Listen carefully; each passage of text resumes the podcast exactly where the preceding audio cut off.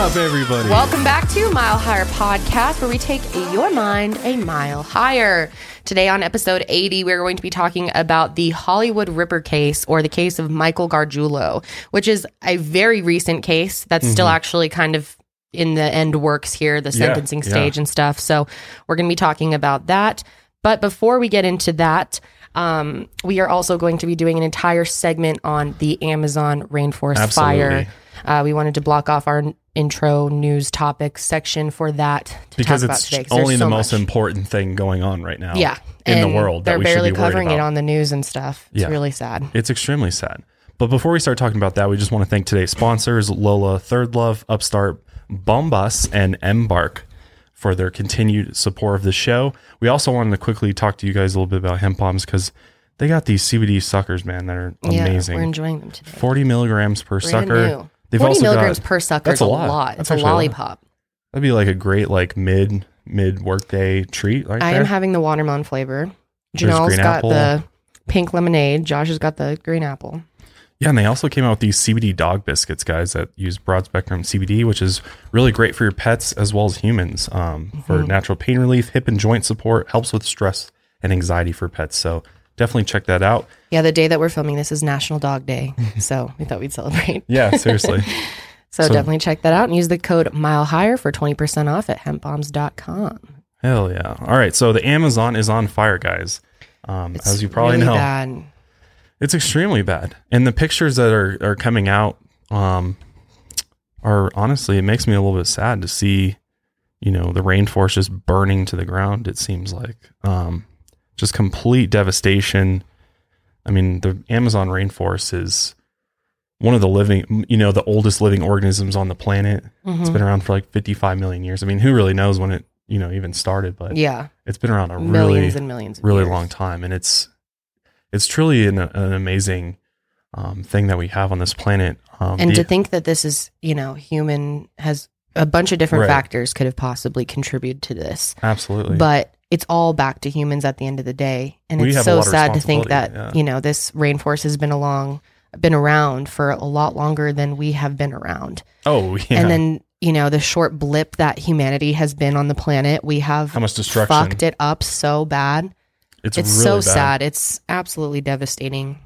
so here's just a couple interesting things about the amazon um, so the amazon basin encompasses 2.7 s- uh, million square miles and 2.1 million square miles are covered by the rainforest so actually like Mm-hmm. covered where you can't even see the ground which is insane and what's really interesting about this is that the covered portion the majority of it like two-thirds of it is completely unstudied and, and unexplored for the most part. Like we have no It's like idea the ocean. even yeah it's exactly like the ocean. We we there's still so much mystery surrounding the Mm-hmm. amazon rainforest that like who knows what could be hiding in there and who knows what you know sorts of animals and creatures and and even people indigenous people and tribes that could be there that we have no idea about and no clue about.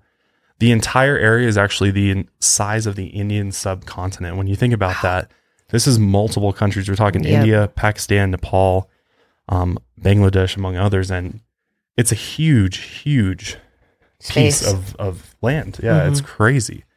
Um not only that it's it's obviously home to the largest collection of living plants and animal species in the world. It's probably like the biodiversity there is just insane. Yeah. like they're discovering new species all the time. Like hmm There's also just so many different species of plants too. Like we get a lot of our medications from the plants there and stuff.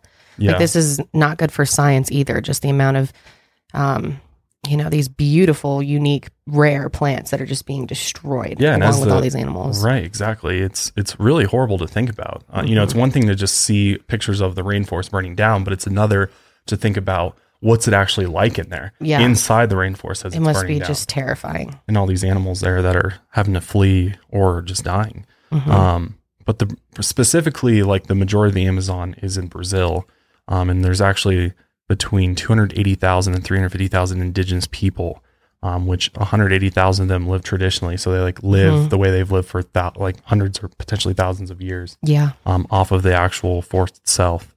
So it's it's really crazy, and like you've probably heard the Amazon being referred to as the Earth's lungs, you Mhm. know, because 20 percent Lungs the of our oxygen, 20 percent comes That's from a lot. the Amazon. I've heard as high as 30. It could be more. It probably was more at one time. If you think Mhm. about, you know, we've already destroyed, I think, 17% of the Amazon, um, the actual forest itself, because we're cutting trees down and, you know, deforestation and all that is playing a major part in the destruction of it, which is solely on us as humans, you know, like we're cutting it down. So, yeah, to lose that is just crazy. But what's going on right now is that there's an actually a record number of fires in the forest right now. Almost 73,000 fires have been detected, which is an 83% increase from 2018. That's insane if you That's think about it. huge, huge Clearly, increase. something's majorly wrong there, And I've seen so many people arguing like on social media, like, well, there's always fires in the Amazon. which is true. There is always fires in the Amazon. yeah, I mean, but it's not to this forest, extent. But up 83%. Oh my and that's god. all just natural. It's either yeah, I mean, you could make the argument that you know, oh, this is just natural. If that's the case, then climate change is way worse than, Than we we even thought. think. Like if that's really what it, if it's all or there's natural, a possibility that some of it's not natural, that some of this was purposely set, which Right. we're going to get into now. right? What was crazy though is there's this picture, um, like last week I think it was. There was so much smoke that it actually blew like 1,700 miles over to uh, Sao Paulo, Brazil, and it was like three in the afternoon. The sky was completely dark. Wow. Because of all the smoke, like completely blacked out. It's crazy. Um, look at that. It's just insane. It looks like like, it's night. Nighttime, it looks like a storm. And then the rainwater. The rainwater's Ugh, like like black, black. from the smoke. Oh, that's so scary and sad. It's really crazy. So you've probably seen like hashtags on Twitter, like pray for uh, Amazonas and in different states in Brazil and things like that. And that's because there's fires raging across multiple states there. Um, not only Amazonas, there's Rondonia, Para, and Mato Grosso um, that have been going on raging for days now. Um, the agencies say that the fires are rare in the Amazon region for much of the year. Because usually, I mean, like we said, there's natural fires, but usually Mhm. it's wet enough that it's only, you know, the fires only last for a month or two during the dry season. And then, you know, everything goes out as the rain comes and things like that. But we're seeing it, we're seeing, you know, more droughts, more intense uh, heat and things like that, and less precipitation. We're feeling the effects of climate change. hmm And so is the Amazon. So why is it burning? Like what what's actually going on there?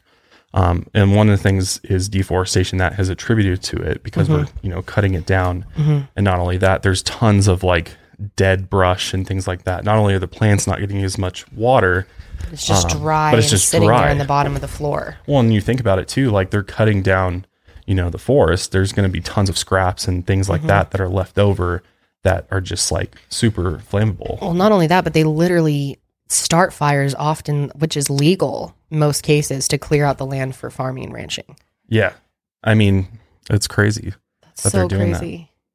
So that's one way that you can, you know, fight back against this is to cut beef out of your diet if you can, or at least reduce it. I mean, I think everyone can do what they can. I kind of talked about this last week, but it's I think it's going to take everyone kind of looking at their lives and seeing where they can make a change and how they can improve. Like it's not going to be something over the night you go vegan, but you know, you've got you have to look at this stuff. I mean, it can't it can't go on like this forever. We can't sustainably Well, survive unless people change their ways. It's going to have to happen whether you choose to or not. It will happen. Well, yeah, and I mean, if we lose the Amazon, we're going to be in really bad shape. Oh yeah. I mean, the effects of it, not only that, but like a lot of the rainfall and things like that come from the Amazon for the rest of South America, even and Mm-hmm. and per, perhaps like globally. Like we're going to see a major decrease in in precipitation and obviously oxygen as well. Mm-hmm. Um, so yeah, they're clearing the land for for cattle farms and ranching and things like that. But not only that, they're actually starting to do palm oil in the Amazon, Yeah, which is that's a big part of uh, it, really too. bad because that's a huge problem in like Indonesia um, and Southwest Mm-hmm. or Southeast Asia as well. Um, they do a lot of palm oil plantations there, um, which if you don't know what palm oil is, it's uh, also known as vegetable oil. Uh, it's made from the pulp of the fruit found in oil palms. And what's crazy about palm oil is that it's literally in almost there's definitely many a food that we favorite all eat pretty much. Yeah. And Damn, I didn't know the extent of palm oil. yeah, it's really bad. I mean, Wow. Yeah. Trix, Cheerios, Skittles, uh, Lay's potato chips, Reddi-wip, um, tons of stuff, lots yeah, of snack Kit Kat foods. Crunch, Skippy, all junk food. It looks like palm oil is a major junk food, pretty much. Cool Whip, peanut butter cups, Nesquik. I think it's anything that's processed, basically. Okay. Yeah, it's pretty much. It's a Oh, well, that huge makes list sense, of, yeah. of brands. So even when you're just buying vegetable oil from the store, a bottle of it, that's palm oil. Mhm. Wow, that's incredibly sad. Yeah, it's So really. I feel like most people just don't even know these things. Like it's going to be a matter of educating people on this. Well, yeah, and I mean these major brands don't want you to know about this either. you know? No, of course not. Like look at all the General Mills and all of the big, big Mhm. brands that you know use products with palm oil. Mhm. So I mean, you know, try to cut back if you can on Yeah. some of this stuff. Just it's for good the to just be aware of it. Definitely cut back if Because I mean, it's all can. supply and demand, right? Like same Yeah. thing with cattle and things like that. Is the demands there? They're going to continue, you know, Mhm. deforesting It's everything. It's going to be the creating more- consumers wanting change, just like we talked about last week with plastic alternatives. It's going to be the same type of situation. Yeah, I mean that's pretty much the same thing for any other issues we have in the world right now. It's going to be up to us to to Mm-hmm. fight back and to really initiate that change Mhm. in, in our society. I feel like, but not only that, they're like cutting down the forest for lumber. Still, paper is a big one. Yeah. like the fact that we're still using So paper and things like that is just stupid. so many medical offices are still using like paper Yeah. records and Yeah. stuff. It's ridiculous. I always find it so dumb. It's like just electronically send things Yeah. now. Like you can Yeah. e-sign everything. Like that. why do you need to print out papers and I know. We should be stuff? using Like, our technology more to help us become more sustainable. Totally. And and we're trying to, but not everybody's on board. That's the thing Right. is like, you know, a lot of people have, or a lot of companies, things like that, been around for a while, don't don't yet subscribe to that. Um, but the other big thing with this whole Amazon fire story is the president of Brazil. Yes. Um, his name is really crazy to pronounce. So Jair it's like Jair Bolsonaro Bolsonaro. And he's been accused of harming the Amazon rainforests and indigenous peoples in order to benefit loggers, miners, and farmers who helped get him elected. Wow. Sounds a lot like American politics. Mhm.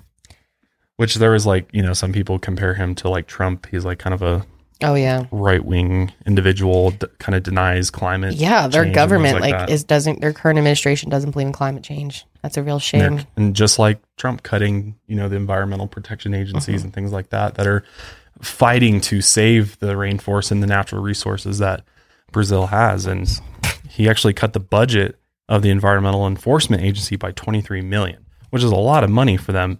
And if you think about it, you know, the amount of illegal deforestation that's happening is likely increased because of that. Mhm. Um, so, you know, even though Brazil has in the past come out and said that they want to reduce um, and try to preserve the environment as much as they can, um, but that's just not happening, it seems like. Mhm. A lot of talk, And they're not, I mean, and, you know, there's not a lot of money going into putting these fires out. That's like the other thing is like they're not doing as much as they could to, To at all stop to stop it from burning. It's just so shocking. What do they think this is? I don't know, It man. doesn't matter. I don't know.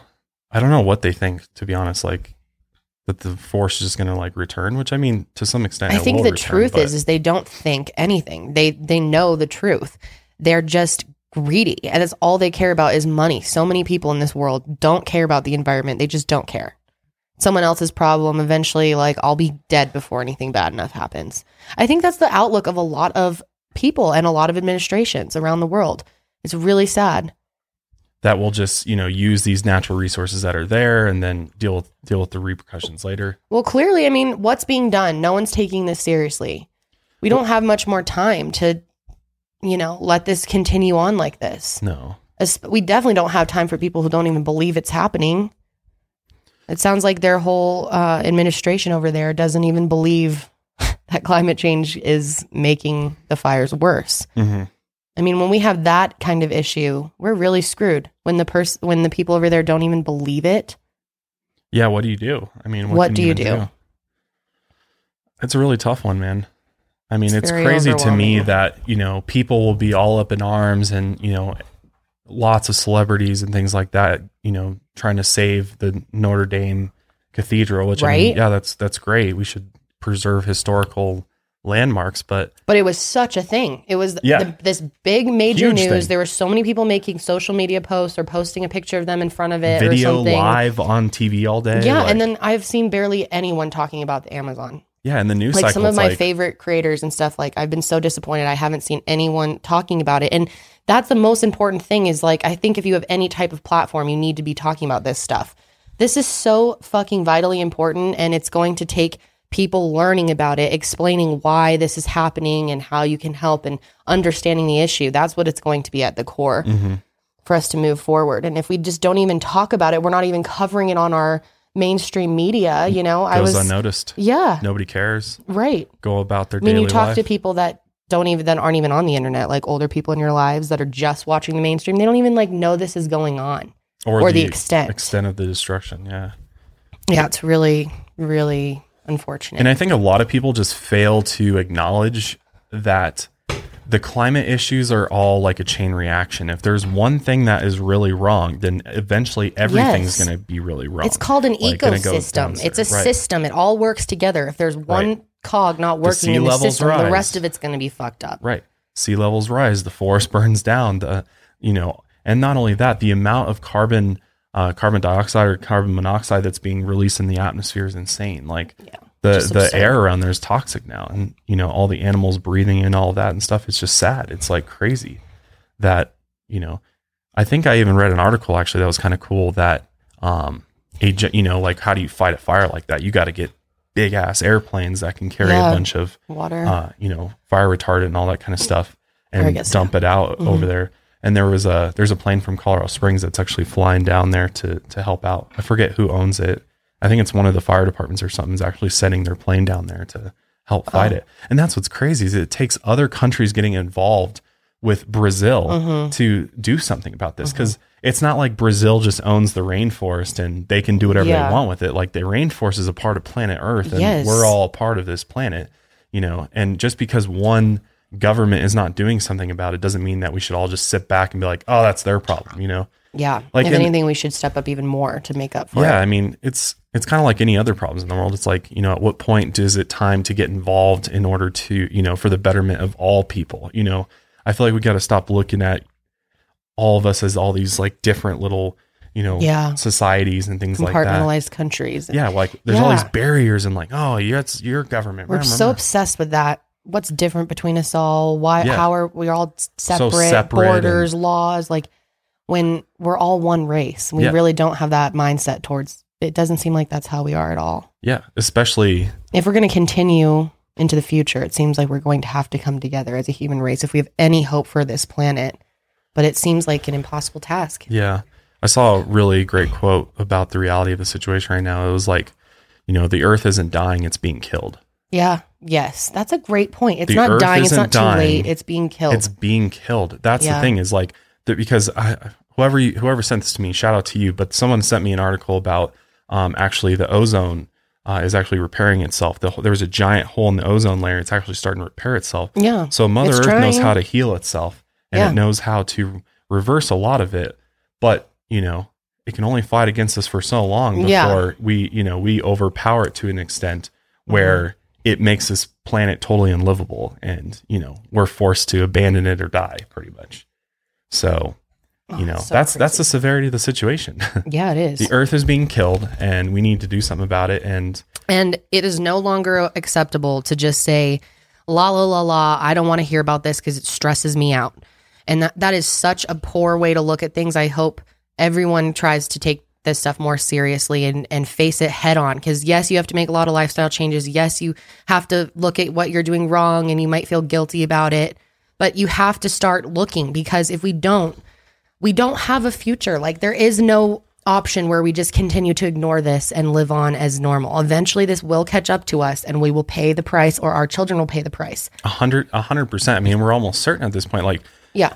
every, like science is telling us the facts are that we our our planet is going to radically change in all of our lifetimes like you know and the rate at which everything is melting and being destroyed is just continuing to ramp up and accelerating all of this you know destruction of the planet and it's just like if you can just make one little change in your life that might Yeah. benefit you know the rest of your life. Or like of, one little change a week. Yeah. That's what I've been trying to do is like look at like thing. one thing I can do, like try. It's so overwhelming and it's it's easy to just be like, well, I just clearly suck at this, so I'm just going to like whatever. I'm just out of sight it's probably too late anyway, whatever, have that mindset. You can't do that. Like No. you just have to face it head on and take it little steps at a time because over time those steps will turn into a whole lot that you're doing compared to other people. And you know, it just takes time to learn and to to Right. think a lot of the things you are doing that are impacting the environment, you don't even realize you're doing wrong. or Yeah. You're not thinking about them or you have no you just aren't educated about them. Yeah. so it's get gonna it to the issues, man. Yeah. It's all about education and slowly And trying to do the best you can. Right. And just being conscious in your day to day life. Like, and I think another thing is I wanted to say is when you go and spread this information or you try to tell people, try not to be like aggressive about it because I think that's really off putting. Totally. And it makes people not want to do anything when they're just being yelled at or lectured. Like, educate, there's a difference between lecturing someone and educating them.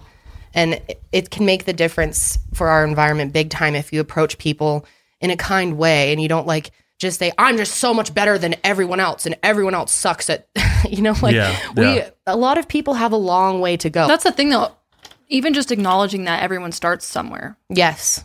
I think that's a you huge have part to of start, it. That's the main gotta thing. start Step to start one. somewhere. start from somewhere, you know, Mm-hmm. and work your way up to being more eco-conscious and things like that. Like we're we're nowhere near perfect Mm-hmm. Yeah. or like some like elite sustainability people like Not even a level where- close. oh my god, We have it- so yeah, much to do. We so have- much work to do. We've made some changes though. We've have made some positive changes in our lives that I'm proud of. Yeah. But we still have more work to do. And that's how kind of where everyone I think Yeah. should be at. totally. And you know, like I, I love to call out some celebrities like Leo, for example, Leo DiCaprio, Leonardo Mm-hmm. DiCaprio. Like not only did he share an image of, of a fake image of the Amazon Yeah. burning, not a fake disappointing. image, but it's a stock image from 2003 um, from a photographer that actually died. And he shared that because it was just kind of going viral and he was just kind of reposting what all the other celebrities were posting. It's just like, you know, if you're going to champion this cause, like at least get the facts right and get, you know, share real legitimate stuff. Like, Yeah. and then look at your own life, Leo. Like, where's is he living in like total sustainability? Even though he could, that's the thing is you have all this money. It's he like, could share it too. yeah, share it too. And But I mean, we he don't. has a He's doing stuff. more than most lot, people. yeah. Like sometimes we tend to go after the people Yeah, who are do. doing something because it's like you could be doing more. But like at least he's doing something. There's He so many celebrities that say jack shit. Influencers who don't ever talk about the environment, who don't care, who don't don't spread Totally. the information. Totally. You know, at least he's. I mean, he's been a huge monumental part of getting the word out there. it's true. So It's it's, pretty disappointing he shared a, a wrong Yeah, picture. not but to hey, shame on him. I like we all do stuff like that. We all in this age of social media, you see something going viral, you believe it's real, and you repost it. It's really stupid, but he. I mean, you'd think he'd if he's like really making this his thing, he'd kind of have a team that's like checking over everything he posts.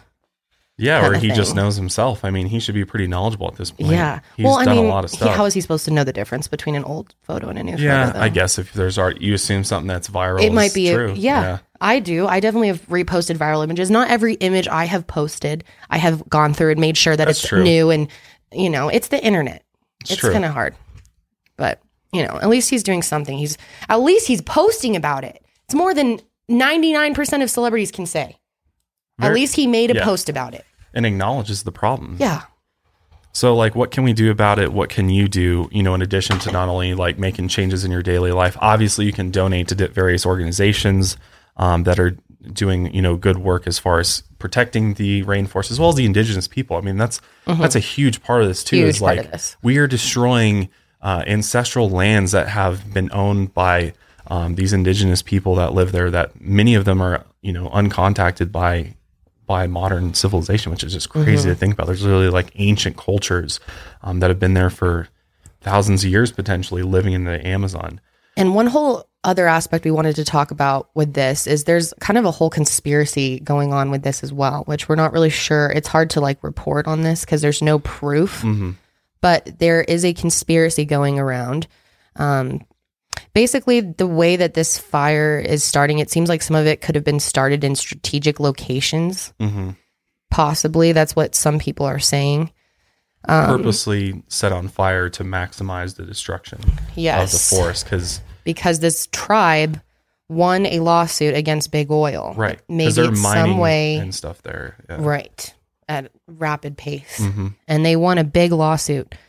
So, how do you pronounce this? Wayorani people, Sounds about right. Wayorani people of Yeah. the Pastaza, hmm indigenous tribe from the Ecuadorian Amazon. They've lived in the rainforest for a generation. Which I think a lot of people. I mean, sorry, that. that didn't make any sense. For generation on generation. So for a long time, many generations. Did you know that in the Amazon region, there's over 30 million people living there? That's crazy. I did not know that. That's Mhm. a lot of people. Not in in towns and cities around it, God. technically Amazon, but Can you imagine in what it. they're dealing with right now? So much shit. Oh, smoke everywhere. It's just a mess. Well, I, I there's an interesting. Sorry, just a side, just a quick side thing because I watched a really interesting uh, little clip from Graham Hancock and Joe Rogan. There, uh, Graham Hancock was talking about the Amazon, and as the Amazon's being cleared, we're discovering more and more archaeological finds, and we're finding that there's, you know, like I think we talked about it in the past, but you know how in Guatemala they use that lidar and they found that like huge underground uh, civilization, like buildings and things like that under the ground. Oh there. yeah. So they're Mhm. starting to do that in the Amazon. They're starting to realize that there is literally j- enormous civilizations that existed for with millions of people living in the, un, like in the deep Amazon jungle. And we had no idea that anybody could live there because apparently the soil in the jungle is not not very good. Like just by default, the Amazon soil is not great for growing crops and things like that. Interesting. But what so they why are they doing so much of that? well, what there? they found out is that they have they created an ability to like almost like compost the soil in order to make it super fertile. And there is like civilizations there that may have had several million people uh, that live there. So it's just crazy. Like there's so much. that there, it's just So a huge history. reason to preserve it, and we got to Yeah. preserve this. We can't let this it. burn to the ground like you the know land of so many all people. these and just like archaeological sites and you know tribes Mm-hmm. and things like that. So much history that's going to be lost if this burns down. you know? Yeah. Um. Yeah, Sorry, but back, back to, to this this tribe, Yeah. this Wayo Wayorani tribe. Um, but they basically had won a lawsuit, an ongoing court case regarding the settling of or the selling of sacred Amazonian lands. to the oil companies, right? Um, Yeah. So a court decision ruled that the tribe had not been properly consulted before the lands were sold off. And the government appealed the decision, but ultimately lost when the panel upheld the ruling that the tribe had not been properly consulted. The decision saw half a million acres of ancestral land protected from being mined for oil drilling by oil corporations so a lot of people are saying that they may have started the fires on purpose. to kind of get back at them, hmm saying "fuck you" for Mhm. winning that lawsuit. So there, I mean, there absolutely could be sort of this fight for for land. I mean, just look at America. Like we took all the land from the Native Americans, and you know, did that? Could Brazil be doing some type of thing with that? You know, we're going to come in, take your ancestral lands, plow it, clear it. You'll have to leave and relocate so that we can drill and do everything else and and essentially build on it. Just yeah, like in and he offers them that if he if they give up their land, he'll give them a better life.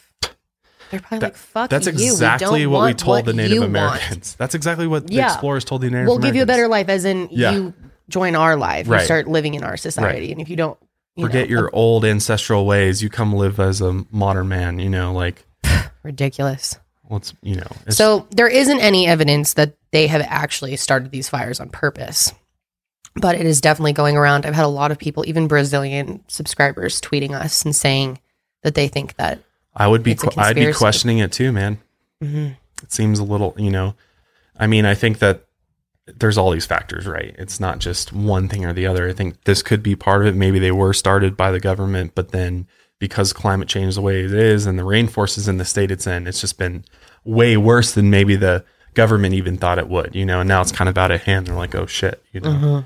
now we have a major problem on our hands. So it's just crazy. It's just absolutely crazy.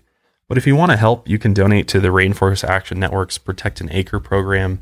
Um, they help protect and defend rainforest territories and indigenous people. Um, there's also Amazon Watch that preserves rainforest and indigenous people. I mean, there's tons of different uh, organizations, but one of the things that is really cool, and you know, if trees are burning down, you got to replant the trees. You know, so one of the ways that we can help do that is there's this search engine called ecosia.org, E C O S I A.org. And it's a search engine that's free to use. You just go to, you know, that website, set it as your search engine Instead of Google or whatever. instead or of Google Bing. or Yahoo or whatever the hell you use. And for every 45 searches you do, they plant a tree essentially, Which is cool, awesome. using the money they make through the search engine. I bet we planted about two trees with this episode researching for it. oh, totally. I mean, it's it's amazing. I mean, how many searches do you do a day? You think like A lot. I know. more I'm than you constantly think. pulling my phone. yeah, you're up to check constantly like so you can set it up on your phone, on all your devices, computers, and all that stuff. So should definitely do that. Yeah, it's really cool. I love seeing companies that are giving back like that, hmm or companies for a cause. And I think we're I think we're going to start seeing more as more people become Yeah. socially conscious. And I think so too. things like that. Because that's what people want. I mean, we we don't want to die. We don't want the planet to die. No, obviously not. I'm just so worried about my kids. Like that's been my biggest issue. Is I don't know if I even want to have yeah. kids right no, now. I know it's it's scary, man. I mean, just the whole world in general is scary. But you know, we can all do our part to try to make the world a better place, right? Mm-hmm. I think that was a reading rainbow lesson. I don't know why that song just pops in my head for some reason. Reading rainbow. You remember reading, rainbow? Fly in the sky. Yeah, yeah, yeah. So That was a great show. fly so high. yeah. Take a look. It's in a Read book, up. a reading rainbow. Oh yeah. Welcome to the Mile Higher podcast, guys. and on that note, we are going to jump into our sponsors for today. All right, guys, now let's get into our true crime section for today. We're going to be talking about Michael Gargiulo, or known as the Hollywood Ripper. There was another name for him Boy too. Next Door Killer. Boy Next Door Killer, right. Mhm. Weird. I hate all these weird names for serial killers I know. that they call them like weird things. I don't know I get why they do it because it helps. I mean, it does help bring awareness to the case because people remember it Mhm. versus Michael Gargiulo. Like, who's going to remember Yeah, that? Who right. cares? You know. Right. So I get why they do it. But this guy is a complete savage. Um, in the sh- in a short Psycho. version, yeah, really.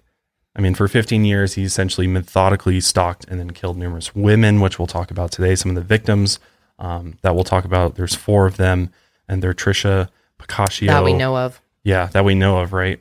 Trisha Pacaccio, Ashley Ellerin, Maria Bruno, and Michelle Murphy.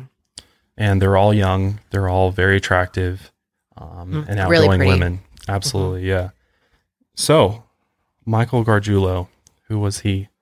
He was born February 15, 1976, and grew up in suburban, uh, suburban Chicago. He was an athlete. He was on the high school football team. He was super, you know, he was like built. Um, and for actually a point in his life, we'll just talk. We'll talk a little bit more about later. He was an amateur boxer, um, an actor, um, as well as an HVAC guy, and he pretty much owned like his own plumbing company. Yeah. Kind of worked on air conditioning. hmm Uh, people that knew this guy re- uh, described him as reserved, quiet, and kept to himself. A lot of his friends said that he had two sides to him a quiet, insecure side, while the other side was described as the crazy switch, Mm-hmm. which, you know, you got to sometimes watch out for these people that are super reserved and stuff because you never know Mm-hmm. what they're what they're plotting. Someone, you ever like met someone that just seems like too quiet and too mellow? You're almost like, what the fuck you got going on? especially when there's like you know because i mean there you can have that personality but at the same time it's like you know Yeah. if you go about it in a creepy way and you start creeping people out or people are like this guy's got a crazy switch like you Yeah. say something to you you know you go a certain way with him he'll just flip shit on you and Mm-hmm. And that's kind of uh, i think what is the deal with michael. So uh, his friends also said that michael when michael wanted something there was no stopping him and he would do whatever it took to get the, satisfaction he wanted. Um yeah and so pretty much he lived a double life for for almost 15 years and he considers himself an expert in forensics which is interesting. So on the night of friday august 13th trisha and her friends were all together for a scavenger hunt party. It was like a you know get together with all their summer friends drive around and do kind of like yeah Night games. night games So many people did that kind of stuff. totally Friday the 13th, though, that's interesting. hmm of course it's friday the 13th And they even went to dinner at TGI Fridays. They had a general, you know, after hanging out playing their their yeah, scavenger generally mellow night hmm just with her friends. And she gave several of her friends a ride home after that. hmm And Trisha was a, you know, we said that she was smart and she was. Mm-hmm. She was actually bound for Purdue University in Indiana, where she earned an engineering scholarship, actually, which is pretty impressive. She was really excited to go. yeah, super really stoked. awaiting I mean, you know, think back to like when we, you know, graduated Yeah. and stuff, and like How excited you are to go off and start your life at the end of the summer. Yeah, it's totally. like it's a huge chapter in growing Mhm. up. It's she was like just about to start that college. after this perfect evening with her friends, having a fun time all together. Mm-hmm. So she gets home sometime around 1 a.m., sometime after 1 a.m., parked Mm-hmm. her car and walked up to the side of her house with her key in her hand. And she was going to let herself into the house because her parents were already in there sleeping, but she never even made it inside the house. fucking crazy. Because the next morning, on August 14, 1993, Trisha's father, Rick, discovered her dead body on the back do- or on the front doorstep of their house. She had been stabbed repeatedly in the left breast, arm, and chest, and she was left bleeding to death on the doorstep of the family home. I truly cannot imagine what that was like for her father to go out to, I don't know what he was going out, maybe to get the paper or just to go outside in the morning and then to walk in on that. Literally, Your literally daughter to- laying there dead and stabbed, like blood everywhere. I mean, oh my gosh, the trauma that he probably went through from that moment. What is, uh, just terrible. yeah, just complete. Yeah, I mean, talk about having a bomb dropped on you like that. Yeah. Yeah. I mean, that will literally break. well, you as can't do father. anything. That's what he said is like, I had to just look at her knowing that she was gone and I couldn't do anything to help her. It's just so sad. Yeah, I mean, literally, like she was literally on the front step, like literally just laying there, lifeless on the front step with just blood everywhere. It was just an absolute horrible scene. Um, but there were no indications at first about who could have done this to their daughter. And the police had about 15 suspects they were looking at early on in the case, the biggest suspect was Michael Gargiulo. And here's why Michael ended up going back to her house and watching the police pick up and clean up the crime scene from afar. Michael's friends talked to Michael about what had happened, and he acted like he had no idea what was going on and that the whole thing was just insane. So at first, he just tried to be like, oh, yeah, this is insane. I don't know what happened. This is crazy. And so there was no reason to make people believe that Michael would have done something like this because he was close with the Picasso family. He'd like eat dinner and hang out Mm-hmm. Yeah, at their house like all the time. friend. He was like the neighborhood kid, you know, he was Trust, just like the. no reason to not trust him. Yeah, exactly. Mm-hmm. So, you know, there wasn't a ton of suspicion from the parents with Michael at first. Because Trisha's parents knew Michael was one of the more shy kids in the neighborhood friend group, and they said that they never knew him to be aggressive or violent, and that they had no reason to believe he had anything to do with Trisha's murder. He obviously knew Trisha because he was good friends with her brothers, but it's not like, you know, Trisha and Michael were really close themselves, you know, like Yeah. they didn't have like wasn't like they were dating or had a, a a thing for each relationship other, or anything no. like that. It wasn't anything like that. You wouldn't suspect him, obviously. Right, right. He wouldn't come to mind when you first think of who would want to kill Trisha. Right. But about a year after Trisha's death, Michael started doing some really weird shit. Out of nowhere, he randomly started bringing Trisha's parents little gifts. Red flag, don't you think? On several occasions, he brought them flowers and even brought them a gift card to a restaurant, and he even bought Trisha's father a shirt. Trisha's parents thought it was really strange that Michael was doing this, and so they went ahead and told the police. And I'm sure the police were like, uh, yeah, Yeah. this is fucking weird. He was getting them a lot of gifts. Like on Easter, he brought them a big gift. Like all the time, he was bringing over these nice floral arrangements and different things for their house Mm-hmm. and cookies. And, Yeah, that's major red flag. totally. As a parent, I'd be like, what the fuck, dude? Why do you care so much? Like you're still bringing stuff. Yeah. No one else was, but he was still bringing flowers and Right. clearly was carrying some type of guilt. Police also thought it was a bit weird that he was bringing gifts to her parents, so they started looking into Michael a bit more, and they found that he had a bit of a rap sheet. He had previously been arrested for theft. Another thing that raised a red flag was when Michael confronted one of Trisha's brothers and asked him, quote unquote, if you knew who did this, could you kill him? End quote. The fuck kind of question is that? That's so weird. And basically, his brother was like, "Uh, yeah, I would. I would definitely kill them if I knew what the who it hell do was. you I think? would kill them." Like almost like, fu- "Why the fuck you asking that?" Yeah. And then after that, he calls the police and Mm-hmm. s and tells them that he was threatened by him. Yeah, by the brother. And so they, they call him and they're like, "You know, Michael Gargiulo just told us that you threatened him." Yeah. And he's like, what the? F-" I'm sure he was. he said, "I threatened the guy. Yeah. I threatened to kill the person who killed my sister." so to be like, "Well, he threatened me," that means you're the person who killed his sister. I mean, it's so right. So police are outing. just He's such yeah. an idiot. Totally. So, in order, you know, obviously the heat's starting to, to heat up for him uh, with the police and everything. The so heat is heating up, folks. the heat is heating up big time for Michael. But then he starts like pointing fingers uh, because, of course, he doesn't want to be, you know, caught. So Mhm. he he points fingers to another neighborhood kid named Eric. Um, and Eric was a close friend with Michael and Trisha's brothers. What a great friend, you know. I just throw someone else under the bus Yeah, for murder. For murder. My God. But Michael told police that the morning after the murder, Eric showed up to Michael's house and asked Michael to come with him so he could hide a gym bag. And Michael said that he didn't know what was in the gym bag, but he strongly implied that the bag contained the knife used to kill Trisha. So, because of this, Eric all of a sudden had a big target on his back and became the police's number one suspect. Wow. However, despite this, police weren't really able to build a case against either of these men, and eventually the case went cold. And that's what's crazy with this. It literally did go cold for a long time. And then five years later, Michael randomly showed up at the Picasso's house and asked to talk with Trisha's dad. However, before they got a chance to talk, Michael's uh, dad and one of his sisters um, showed up at the house and said that they had somewhere to be and had to leave. Yeah, they That's basically weird. took him. Yeah. I mean, he came and was like, I wonder what he was going to tell him. I know. He well, he remember he when he first got there, he asked if he was home, and they said no, he's at work. And so he said, okay, well, I'll wait for him, and he waited Right. for a full hour That's so weird. for him to get home from work. And as soon as the dad gets home from work, he comes in, and Michael's already being rushed out by his brother and his sister. When it seemed like he was sitting down about to tell him something, and his her dad, Trisha's dad, says that when he walked in, sh- he had this look on his face like he was going to tell right. him To something. tell him something big. Like, yeah. So he immediately calls police and is like, Right. "This is your guy. He did it." Like that, like confirmed it for him. hmm Which, I mean, that seems like a totally natural reaction. I would probably Yeah. react the same way. I'd be Yeah. like, this guy's a It's like fucking something creep. weird is going on. he on. knows something. And they're already thinking it's weird because of all the gifts and his strange behavior. So Mhm. he's already on their radar as a Right. potential killer. Yeah, and and who knows? That might have really like I don't know. Maybe they would have brought him in and at least questioned him or something. Like, my Maybe. God! But literally, like shortly after this, he Yep. runs away to California. His parent, his uh dad and sister probably.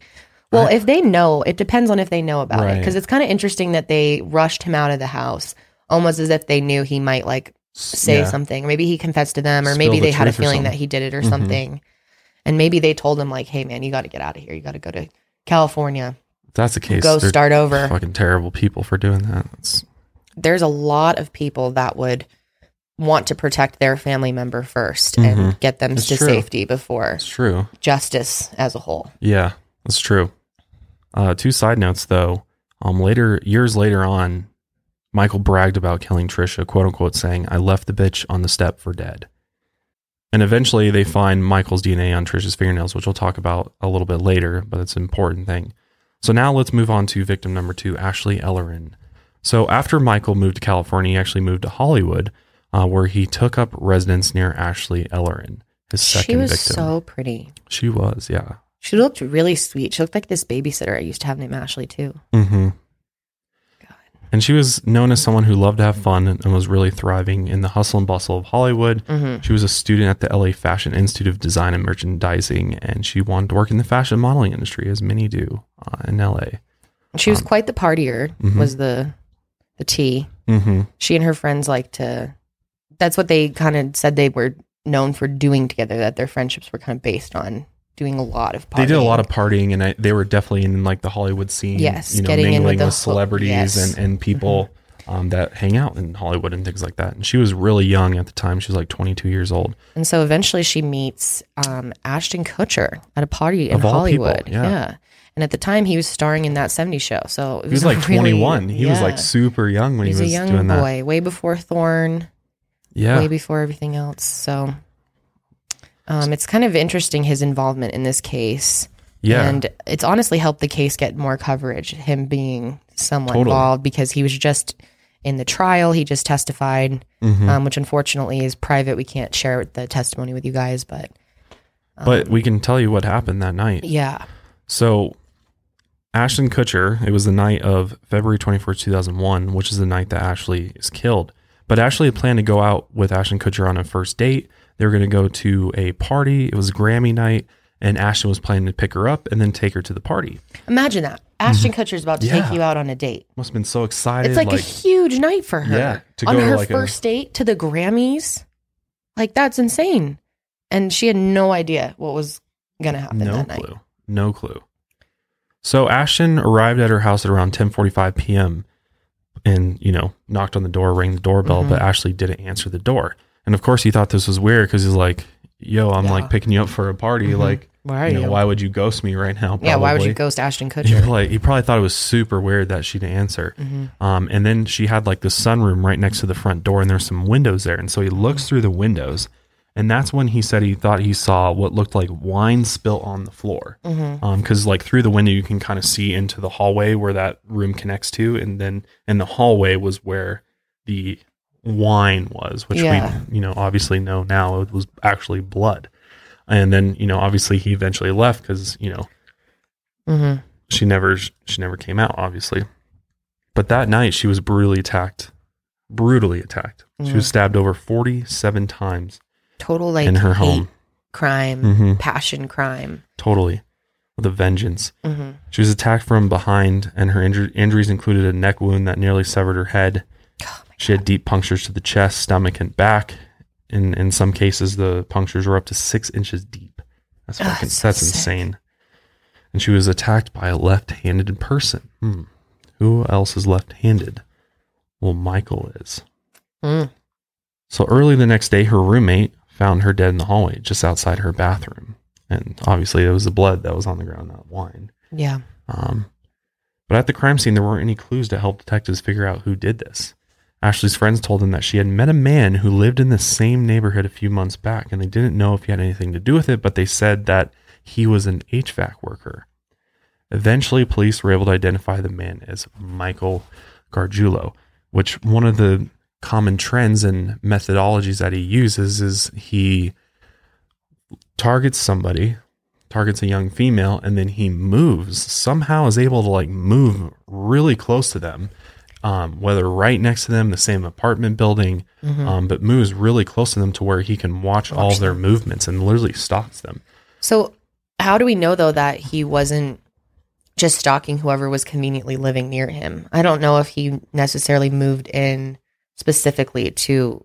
oh i think he did though You really think? he i did? think well what he does is he, he goes under the cover as like an hvac worker so if he just happens to see somebody he likes he then inserts himself into their life by going over there and be like hey you know like Uh. i'm in you need me to look at your furnace you need me Mm-hmm. to, and then he gets like the lay of the land and then he and then he starts watching and he hangs out around there and he i mean the amount of time that he spends stalking these and gathering intelligence for his victims is insane like it's literally insane like he Mm-hmm. Well, he lived near most of them. Yeah.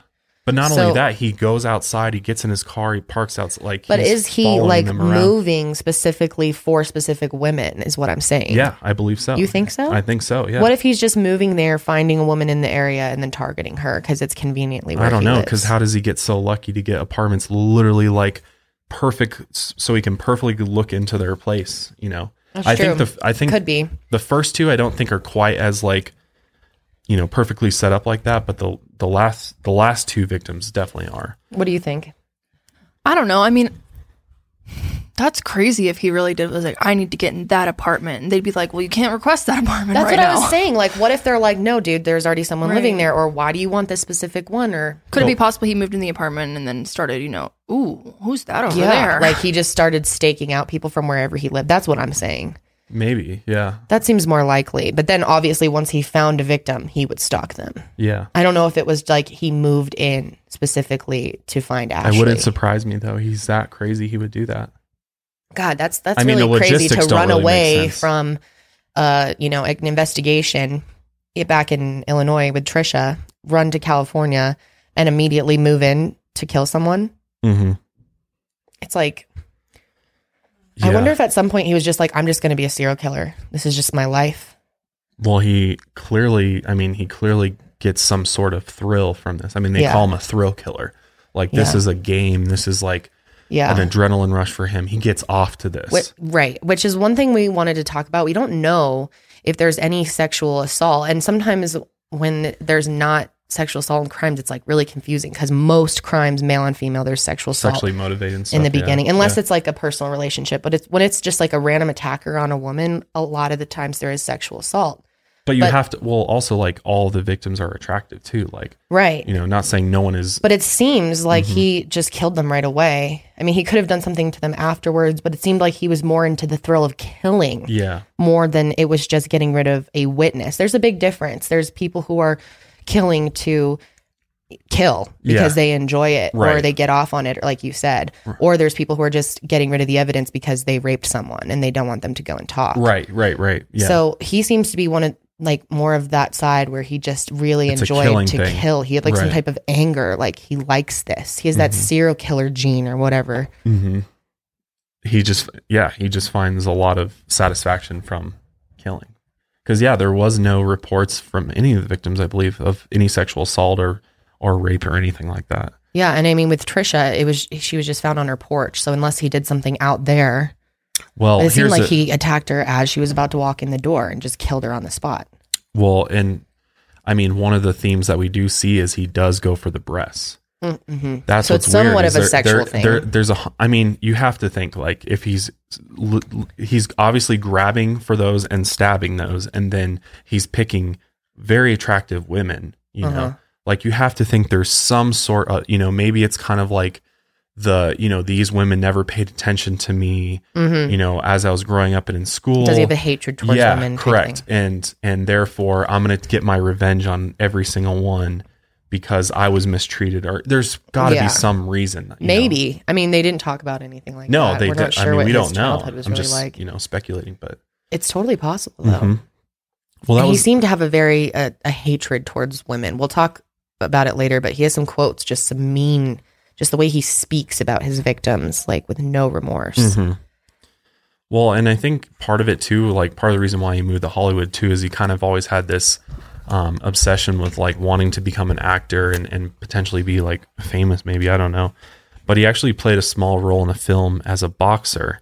Um, so I think part of it too, with like the Hollywood stuff, may have been the the lifestyle and and you know maybe Mm. he even knew that like Ashton Kutcher was, you know, Mm. talking to her. I mean, if he stalked her, I know. I was thinking about he, that. maybe he was like, "Oh, here's a here's a girl that is like getting the attention of these famous people. You know, I'm Could going be. target her." Like maybe that was Could be. part of the reason why. Um, but he was just super creepy, man. He would like park his car in the middle, you know, like outside of their place in the middle of the night, and like her roommates would like one night went out there and was like, Yeah, her male roommate. he was like, dude, what the hell are you doing? And his excuse was that he couldn't go home that night. I mean, this is like late, late at night. And he's, and he's just sitting in front of their house, like watching. watching. Yeah. And he tells the roommate basically, I've got to, I can't go home because the police are looking at me for a The murder FBI. in Chicago. Uh huh. Can you imagine telling someone that? Like, yeah, man, I'm just, you know, hanging out here looking like I'm creepily stalking your female roommate. 'Cause And I- it's because I'm hiding from a murder trial of another girl. Like, what?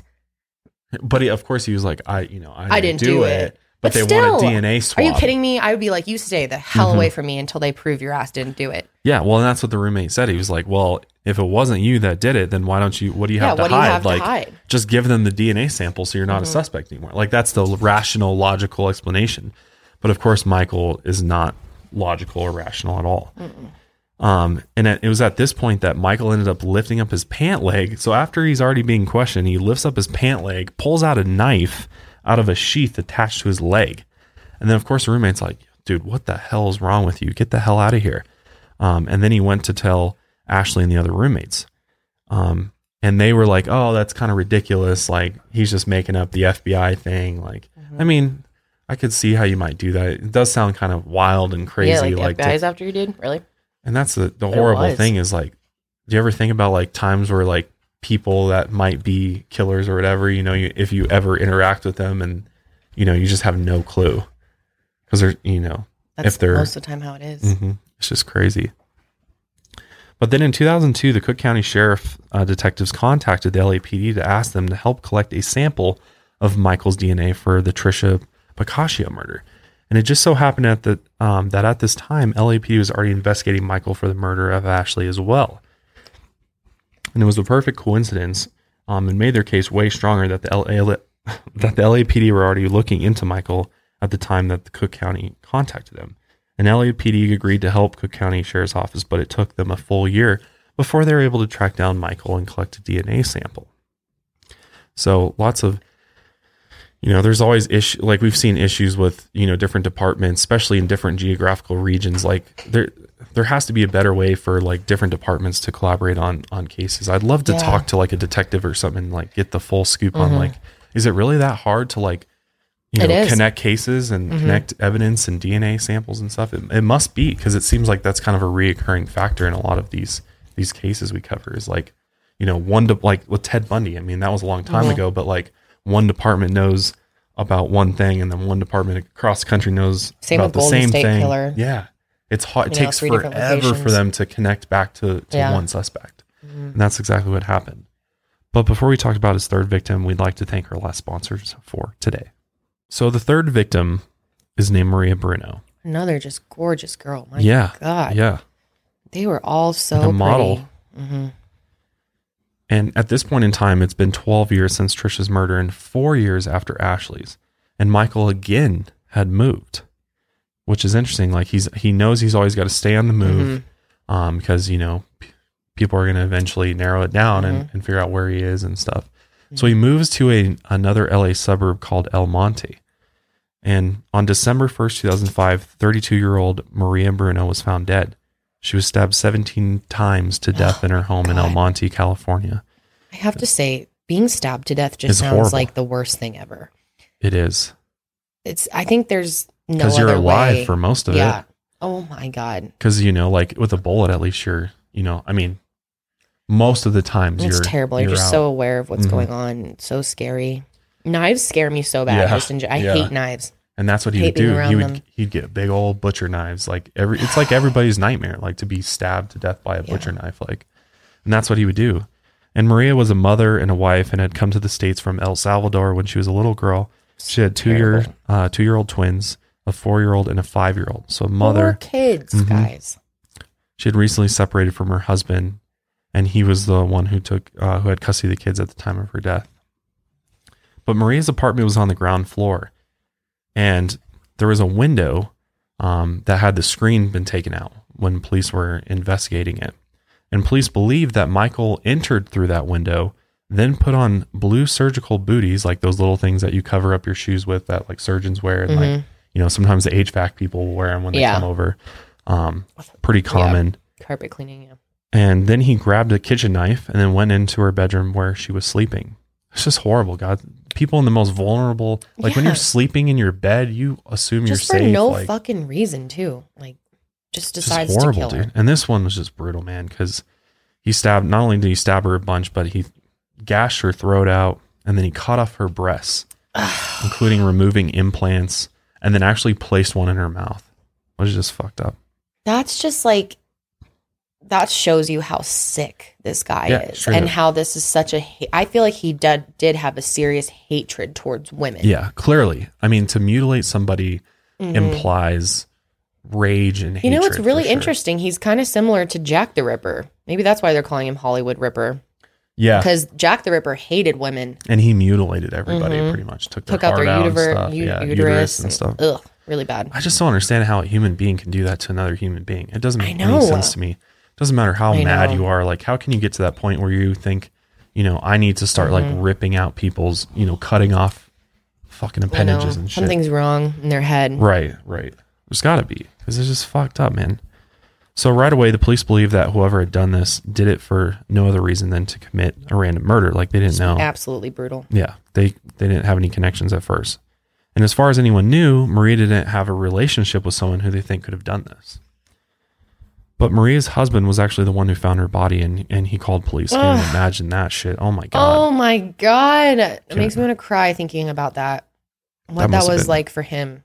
All these people who had to walk in on these poor women. So Marie's husband was the one who found her body and he called police. And when police arrived at the crime scene, they found a blue shoe cover outside of the front door of her apartment. And the shoe cover had some blood on it and they were able to match the DNA to Maria, confirming that it was her blood on the shoe cover. So if you're gonna wear shoe covers, why would you leave it at the crime scene? Like what a dumbass. Yeah.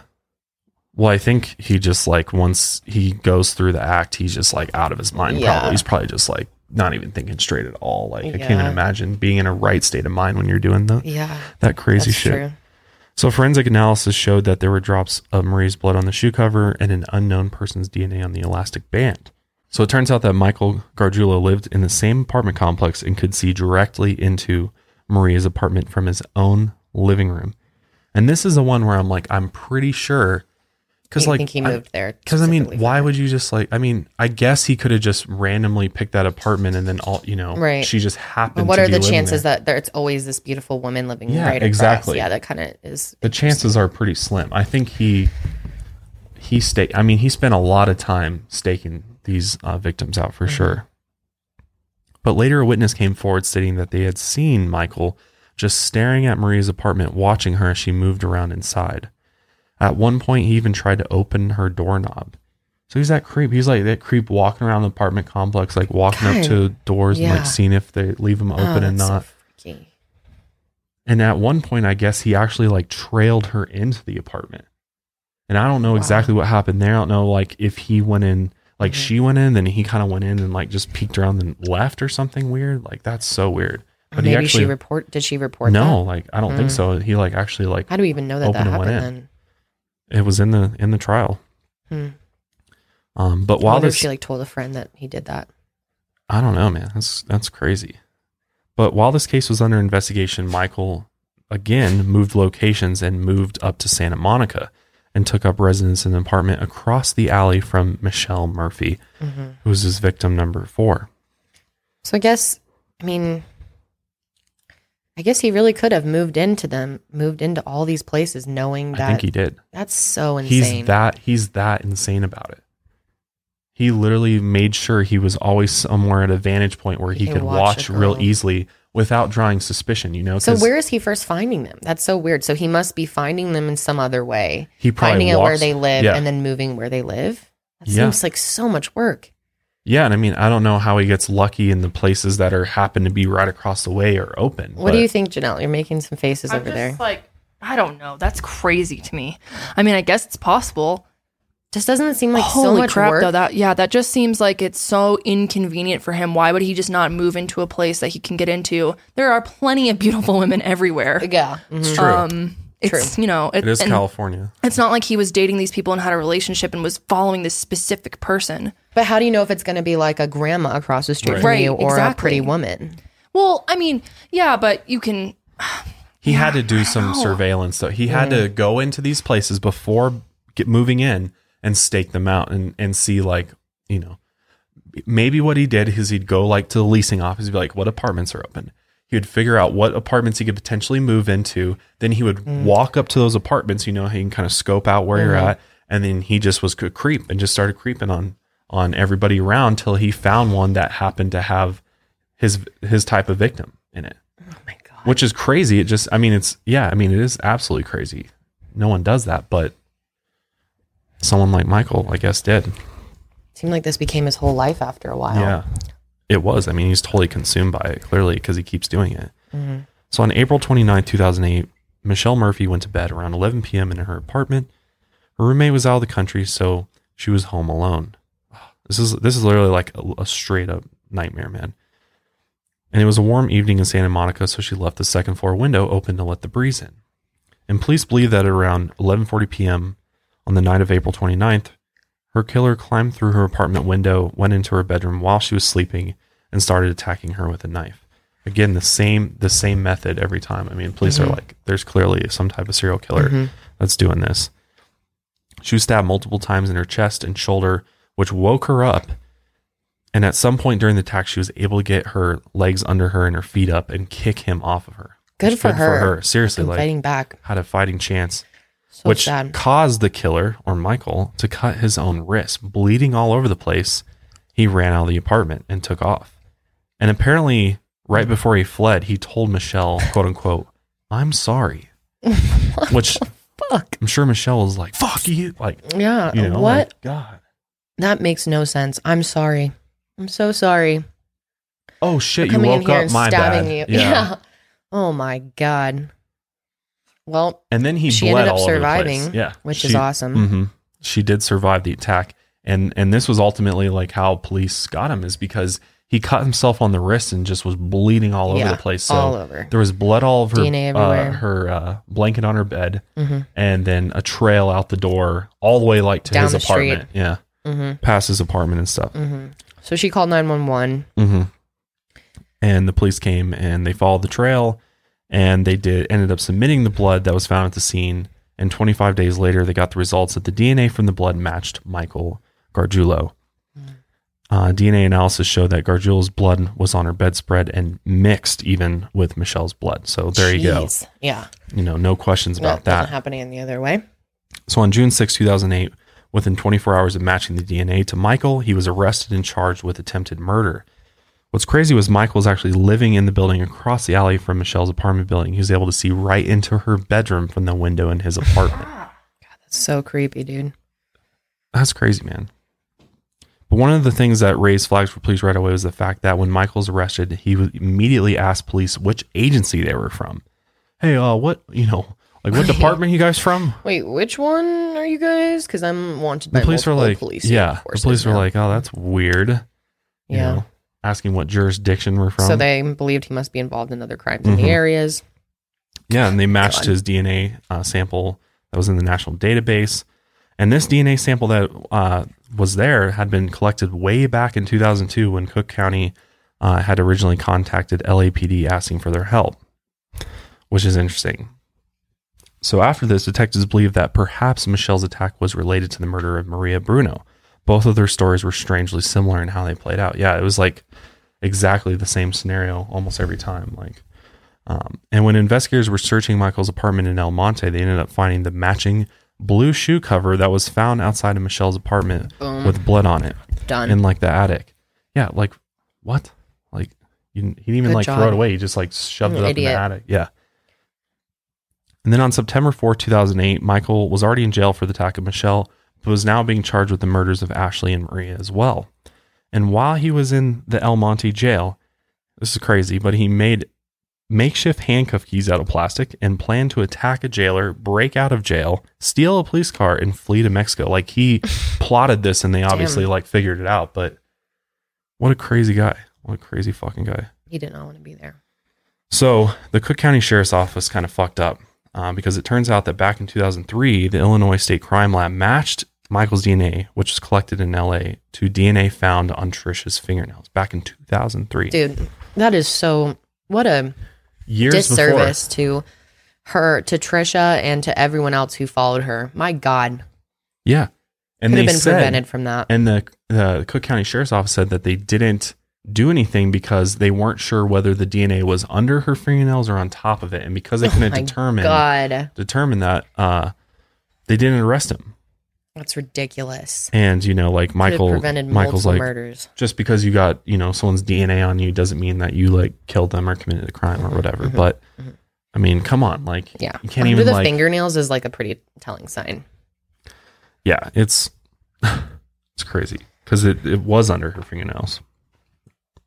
So, skipping forward to his trial, Michael allegedly told authorities in Los Angeles County Jail that just because 10 women were killed and his DNA was present, it doesn't mean he murdered anyone. Mm-hmm. Which this statement led investigators to believe that Michael may have killed up to 10 people, even though he's only currently tied to four of the texts we've talked about. So he may be, yeah, I mean, If he was the type, it seemed like he was obsessed with doing this. This was like all he was doing was like stalking and getting ready to do this. I wouldn't be shocked if he did more women. Like it would make Yeah. sense. Well, I mean, if you look at, there's years that go by between the attacks. Yeah. And you look at like the Golden State I'm Killer sure he wasn't and just other like serial being a good boy. Yeah. No, Yeah, he probably just he- didn't get caught for he really went like years without killing. If that's like his, if he's a, you know true serial killer, chances are he probably did commit more. Mm. But a pretrial hearing was held on June 9, 2017 in Los Angeles Superior Court, with his trial scheduled to begin in October 2017. But after delay after delay, his trial began on May 2nd, 2019. And actually, during the trial, Ashton Kutcher was called as a witness um, and testified about the night he was supposed to pick up Ashley for their date. Um, and unfortunately, there's no clips of him talking, of course. There is the uh, closing arguments and opening statements on YouTube. We'll link it for you if you want to watch uh, um, them talk about it in a little bit more detail. Uh, detail. But Michelle Murphy um, also testified against Michael during the trial. Um, and during the Michelle's testimony, the jury was shown graphic photographs of the deep and bloody gashes from the stabbing. Michelle said that that night she returned from work to her apartment, uh, worked out in the alley next to her home by skipping rope and doing sprints, and after this she showered and watched some TV before going to bed around 10:30, just a normal night. And then the next thing she knew, she woke up and quote unquote there was someone on top of me stabbing me. My arm was being stabbed. It's fucking crazy. His trial lasted three and a half months, and over 200 people testified during that time. Prosecutors um, are actively seeking the death penalty, and Michael uh, pleaded not guilty. Prosecutors described Gargiulo as a, as a quote unquote serial psychosexual thrill killer who engages in the systematic slaughter of beautiful women because he takes pleasure from manipulating, stabbing, and killing his victims. His So MO sick. is to quote unquote watch, stalk, and hunt down the victim relentlessly as part of his foreplay and then kill them in blitz type knife attacks, all for his psychosexual gratification. That's what the prosecutor said. So it's still in a sick way, a Yeah. somewhat sexual thing. it is in a very sick way. Wow. Because I mean, and knife knife attacks are so personal too. You're like you have to be right up on Mm-hmm. Mm-hmm. somebody. So cl- there's clearly some sort of attraction there for him, which is sick. But then on August 15th, 2019, so literally last week, Michael Gargiulo was uh, convicted on the two counts of first degree murder and the attempted murder, and he either faces the death penalty or life in prison without the possibility of parole. However, Michael's defense attorneys argue that their client suffered from a mental disorder that left him in a fugue state, unable to recall his actions during the Michelle's attack. Basically, like kind of I didn't know what I was doing type of thing. And they also said he suffered monstrous abuse as a child that led to monstrous results in, as an adult, which might be true, but I, I don't buy that excuse for. No, it's Um, not an excuse, but it's important to acknowledge it, I think. You know, it's interesting whenever we we bring up stuff like this with a killer and we talk about them being abused or something Yeah, bad happening to them that could have led to it, people get like mad, like it's somehow making excuse for them. It's not.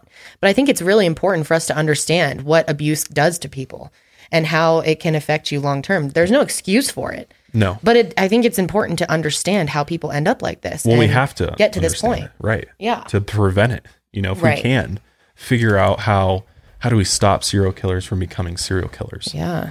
Unless you think they're literally- worldwide. I mean, There's so some many people think abused. they're uh, serial killers out of the womb type of thing, but Yeah. I don't believe that personally. Eh, I don't know.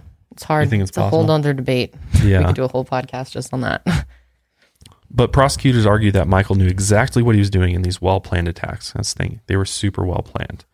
The jury found Michael sane at the time of his attacks, which is paving the way for prosecutors to pursue the death penalty in California, even. Uh, the sentencing phase is expected to begin next month. And once his sentencing is finished in LA, he will actually be extradited back to Illinois to start the trial of his first degree murder charge for Tricia Pacaccio. And if convicted in Illinois, he faces a sentence of 25 years to life which I think that there's a good possibility he might get the death penalty here. I, I think, Yeah.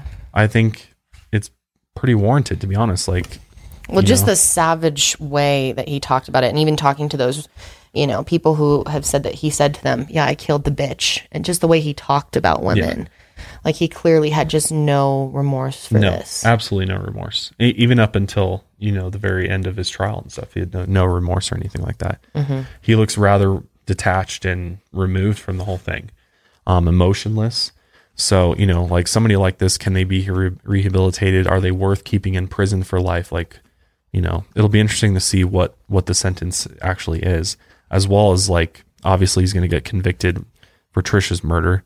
Um, so he'll likely get a life term for that. So it'll, be interesting to see what uh, he gets in California. But what's interesting, as just a last little note, unknown to many, Michael has been leading a secret, romantic life behind bars, of course. Amber Ew. Touchton claims that Michael is her husband. Ew. Uh, She apparently told Radar Online, Michael is my husband. It's been a once in a lifetime kind of love. congratulations, bitch. Amber says she was legally married to Michael Gargiulo, but um, this isn't the case apparently. Apparently, Michael is trying to arrange a marriage. However, his fiance was unable to fulfill the legal requirements, which are Why are they somewhat trying to get married? What the fuck? Dude, I don't understand this. Like, what's wrong with you, woman? Like, why Yeah. don't you? You can see what this savage did. yeah, like, if he was outside of jail, your ass would probably be dead. yeah, seriously. Sorry, that was really harsh Yeah. to say, but I get so mad when these women find these men in jail and like start dating them, and it's like, And, like, fall they should not be able to fall in love after everything that they've done to all these other women. Yeah. so gross.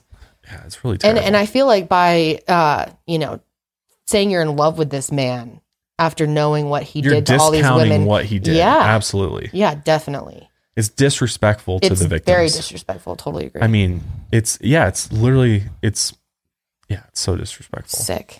I'd be pissed if if I found out about I have this. a question that I've always found interesting, and this is so weird, but like, what if your family member, like, p- try and put yourself in your shoes, where like a family member did something so terrible like this?